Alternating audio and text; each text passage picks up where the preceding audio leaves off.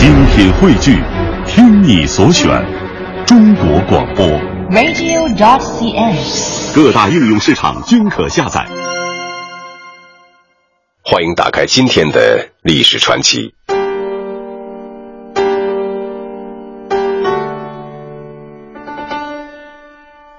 匈牙利音乐家李斯特有“钢琴之王”的美誉。十二岁举办第二次演奏会的时候，五十三岁的音乐巨人贝多芬为何破例来参加这个匈牙利孩子的演奏会呢？波兰音乐家肖邦是李斯特的好友，并且有“钢琴诗人”之称。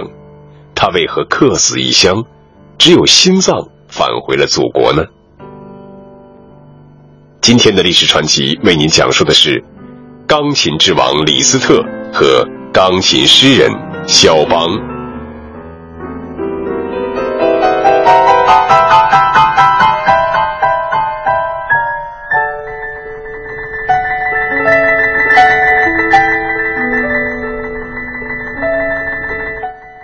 一八四零年一月四日，正是东欧的隆冬季节。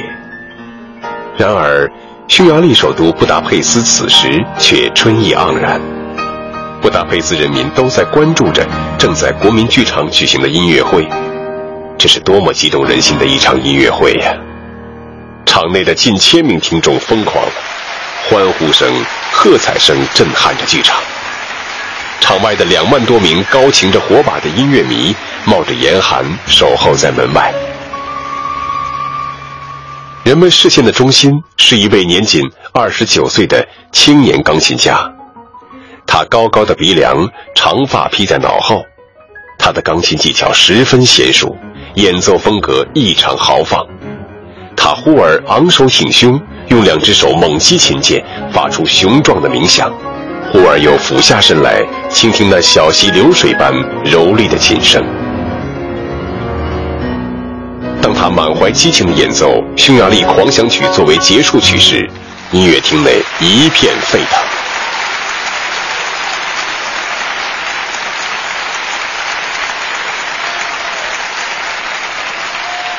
演出结束了，六名身穿民族盛装的匈牙利人走上台。把一把象征最高荣誉的宝剑献给音乐家。只见他头戴精致的月桂冠，身佩闪光的宝剑，在听众的簇拥下走出了剧场。迎候在门外的人群向他欢呼致意，高擎火炬的浩荡人流一直把音乐家送回到住处。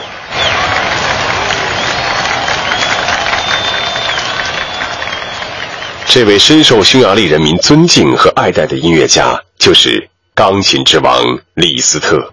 一八一一年，李斯特出生在匈牙利的莱伊丁库，父亲是一个工学家的管家，爱好音乐，还会弹钢琴。李斯特从小在父亲的指导下学习弹琴，由于他从小就很有毅力，练琴十分刻苦，六岁的时候就在家乡参加了音乐会的演奏。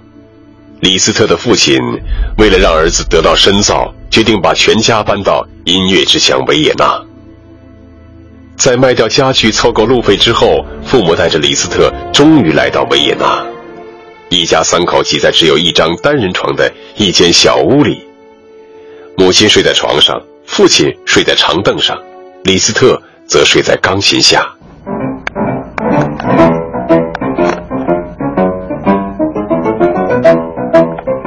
尽管生活清苦，父亲还是为儿子聘请了优秀的钢琴老师。经过一年多的刻苦学习，李斯特在维也纳举行了首次演奏会，并引起了轰动。第二年，十二岁的李斯特又举行了第二次演奏会。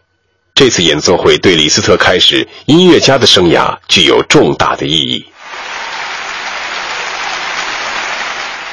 举行演奏会那天，李斯特刚走上台，就一眼看到了自己仰慕已久的音乐巨人贝多芬坐在第一排。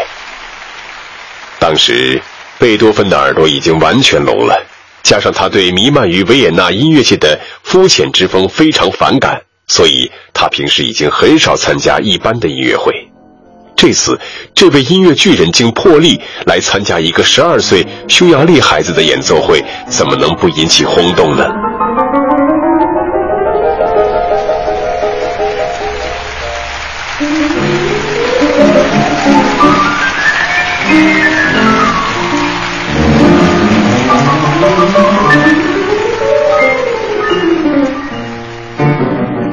也许由于贝多芬在场的缘故，李斯特这一天演奏的格外出色。欢呼声、鼓掌声多次使他的演奏不得不中途停顿下来。当李斯特演奏完最后一曲时，怀着崇敬的心情向贝多芬鞠躬致意。贝多芬这个时候从座位上站起来，像头雄狮一样，迈着稳健的步伐走上台，搂住李斯特，亲吻他的额头。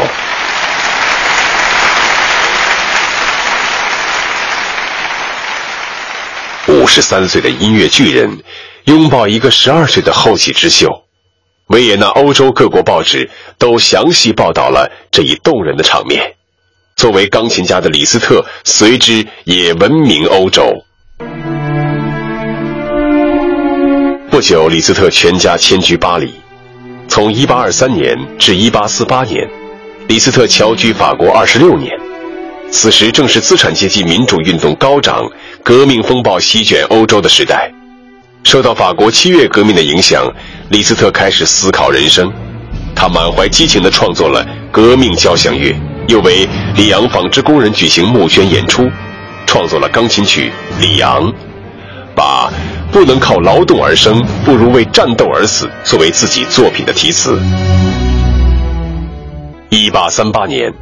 二十七岁的李斯特正在意大利旅行，突然从报纸上看到匈牙利遭受特大水灾的消息，他心情非常的沉重，立即驱车直奔维也纳，连续举行了十场救济匈牙利水灾的义演，引起巨大反响，场场爆满。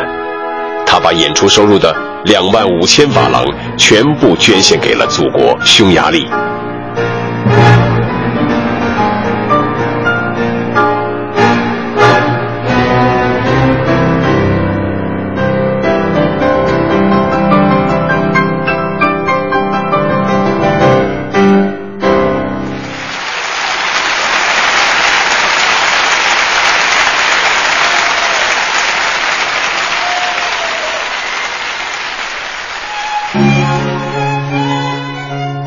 李斯特性格开朗、热情，待人宽厚。他不但同雨果、肖邦等著名人士保持着深厚的友情，同时对年轻的初学者也非常热心。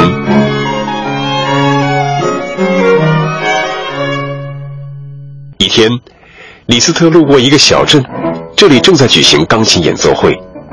人们告诉李斯特，这个女演奏家还是他的学生呢。他看了一下挂在墙上的海报，感到很奇怪。他从来没有这样一个学生，于是他找到这位女演奏家的住处，想问个究竟。那位女钢琴手一见到李斯特，大吃一惊，她低下头，满脸羞愧，流着泪说：“对不起，先生，我打了您的招牌，不然人们是不会来听我的演奏的。”李斯特问清原委之后，便把她拉到钢琴旁，让她演奏了海报上列出的一首曲子。并纠正了几处，指点了一会儿，然后对他说：“好了，现在我已经教过你弹琴，今后你就是真正的李斯特的女弟子了。这次演奏会上，我可以为你演奏一首。如果节目单还没有印的话，那么就请添上这一行吧。”女钢琴手欣喜万分，又一次流下了眼泪。她对李斯特的宽厚和热情感激不尽。终生难忘。宽厚的李斯特对待达官贵人却不那么客气。他在俄国旅行演出时，应邀去克里姆林宫为沙皇演奏。沙皇躺卧在沙发上，一边听李斯特弹琴，一边跟别人聊天。李斯特愤怒地把琴盖一关，终止了演奏。沙皇吃惊地问他怎么不弹了。李斯特回答道：“陛下谈话，我理应静默，不便打扰。”这巧妙的回答使沙皇哑口无言，无从发作。作为一位伟大的艺术家，李斯特在当时的欧洲享有极高的声誉。他的演奏技巧具有一种魔力，令人销魂落魄。他到各国旅行演出，足迹遍及英国、法国、德国、意大利、西班牙、葡萄牙、波兰、俄国等十几个国家。时时处处受到音乐爱好者狂热的欢迎，人们都把他当作音乐皇帝一样拥戴，称他是欧洲第一钢琴家、钢琴之王。面对无数的赞誉和丰厚的收入，李斯特更多的想到的却是处在贫穷中的普通民众。他几乎把全部收入都用在赈济灾民、帮助贫困的友人和公益事业上。李斯特从小热爱贝多芬，即使在取得了几乎与贝多芬同样高的声誉时，他仍然非常尊敬贝多芬。著名的科隆贝多芬纪念碑的建筑费用几乎全部都是李斯特捐献的。李斯特不但是位杰出的钢琴家，也是一位才能卓著的作曲家。他创作了钢琴曲、合唱曲、交响乐、宗教音乐等大量作品，其中《但丁神曲交响曲》。浮士德交响曲被认为是李斯特的代表作。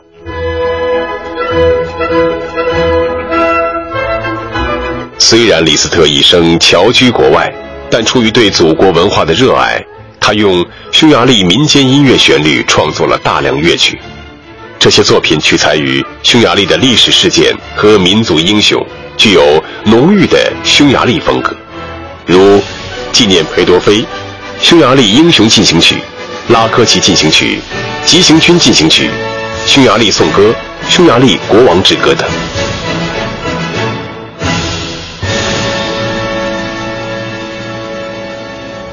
这一时期，李斯特还完成了交响诗这种崭新的音乐题材的创造。这是一种含有诗的内容的管弦乐作品，他以诗歌、戏剧、绘画及历史事迹为题材。广泛采用主题变换的手法，塑造出表现特定标题内容的艺术形象。这种以文字或题目来阐明作品思想内容的器乐曲，就是一般所说的标题音乐。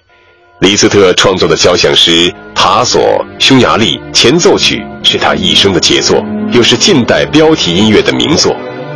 李斯特晚年时回到祖国匈牙利，创办了布达佩斯音乐学院，并担任院长。为匈牙利培养了许多优秀的音乐人才。由于个人生活不如意，他后来出家当了修士，热心于宗教。一八八六年，年迈的李斯特在赴德国参加纪念德国大音乐家瓦格纳的庆祝活动途中，因患肺病去世，终年七十五岁。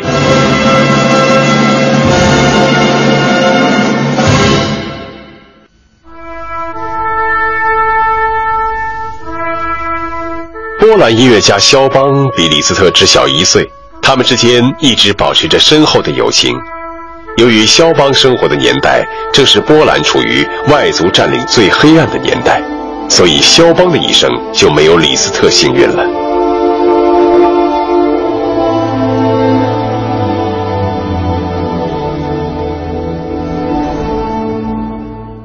弗雷德里克·肖邦1810年出生于华沙一个教师家庭。父亲是个法国人，侨居波兰多年，在华沙的一所寄宿学校中教授法文。母亲是波兰人。肖邦自幼学习弹钢琴，八岁时在华沙举行了首次公演，获得一致好评。到十二岁时，他已经成为波兰全国闻名的小钢琴家了。在他的老师波兰著名的音乐教育家艾尔斯涅的影响下。少年肖邦对祖国的文化和民间音乐产生了极大的兴趣。他虽然在华沙上学，但是假期中的大部分时间都是在乡下亲友家度过的。在波兰民间文化的乳汁哺育下，肖邦深深地热爱着自己的祖国。肖邦生活的年代正是波兰处于外族占领最黑暗的年代。这个被马克思称为是欧洲不死的勇士的国家，从1772年到1795年三次遭遇瓜分。1815年的维也纳会议上，在沙俄的坚持下，波兰遭到第四次瓜分。名义上存在的波兰王国，却由沙皇直接任命的军队总司令和总督治理。在沙皇军队的野蛮统治下，波兰人民生活在水深火热之中。反抗斗争一天都没有停止过。正当波兰处于革命爆发的前夜，肖邦的父亲为了儿子的前途，决定让二十岁的肖邦出国举行旅行演出，因为这似乎已经成为欧洲音乐家成名的必由之路。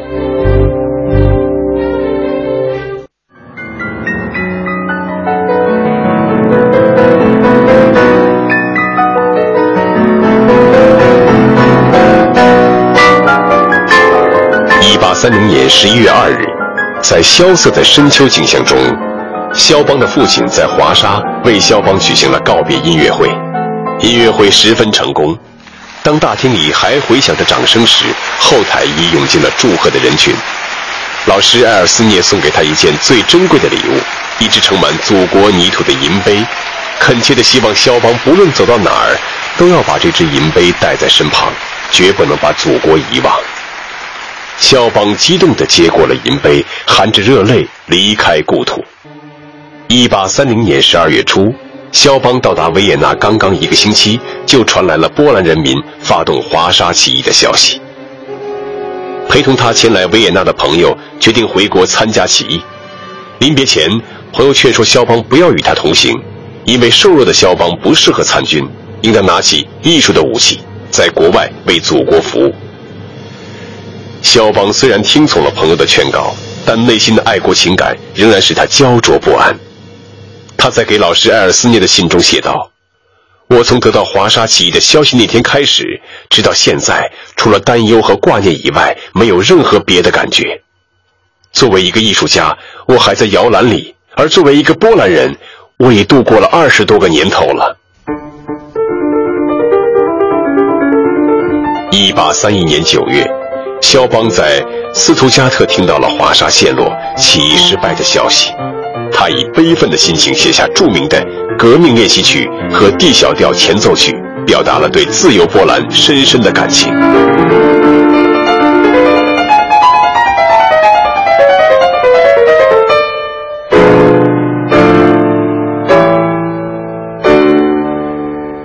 华沙起义失败后，肖邦面临着两种选择：一种是听从父亲的意见，保留俄国国籍。请求延长俄国签发的护照，今后还可以回国当一名为统治者欣赏的音乐家。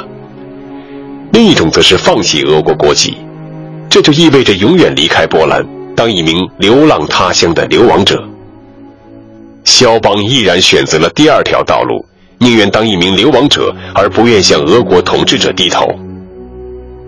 一八三一年九月，肖邦来到欧洲的文化中心巴黎。虽然他与上层社会交往，经常出入当时盛极一时的沙龙，但他始终没有忘记亡国之痛。他在写给法国艺术部长的信中，自称是一个不堪再忍受祖国的悲惨命运而来到巴黎的波兰人。肖邦把自己对祖国的感情倾注在音乐创作之中，他一生创作了五十八首马祖卡舞曲和十九首波兰舞曲。这些作品绝大部分充满着浓厚的波兰乡土气息。来到巴黎的第二年，二十二岁的肖邦首次举行了独奏音乐会，获得了极大的成功。他以杰出的音乐修养、自然优雅的风度，很快成为巴黎社交界令人注目的人物。贵族伯爵们竞相请他去赴宴去演奏，他的马祖卡舞曲也一首首的被出版商拿去出版。音乐杂志上越来越多的出现肖邦的名字，欧洲各国的音乐迷们日益频繁地重复着年轻德国作曲家舒曼赞扬肖邦的名言：“脱帽吧，先生们，这就是天才。”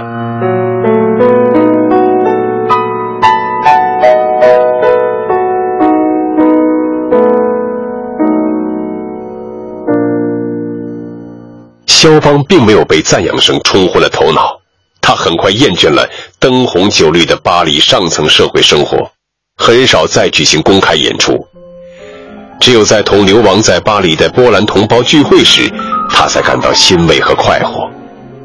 他不遗余力地帮助这些波兰流亡者，为他们举办义演，即使在他健康状况十分恶劣的情况下，仍不放弃这种帮助。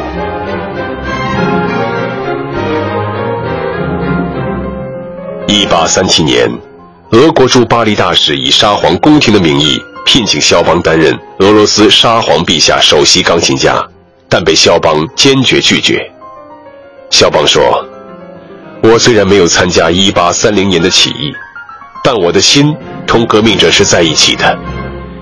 ”1846 年，波兰革命者在克拉科夫举行武装起义，这个消息曾经使得肖邦激动不已，但是起义最终还是失败了。一八四八年，波兰境内的革命运动连遭挫折，令人痛心的消息接连不断的传来，使肖邦心情颓丧。他痛苦的把自己称作是波兰的孤儿。同年，他前往英国访问，岛国的环境和气候使肖邦的肺病更加恶化，吐血不止。但他仍然坚持为在伦敦的波兰流亡者举办了一次音乐会。一八四九年十月十八日傍晚，年仅三十八岁的钢琴诗人肖邦离开人世。遵照他生前的遗愿。他的朋友们取出十八年前从波兰带回的银杯，把杯中的泥土撒在他的棺木上。依照肖邦的遗嘱，他朋友把他的心脏装在一个匣子里，从巴黎运回到波兰，安置在华沙圣十字大教堂之内。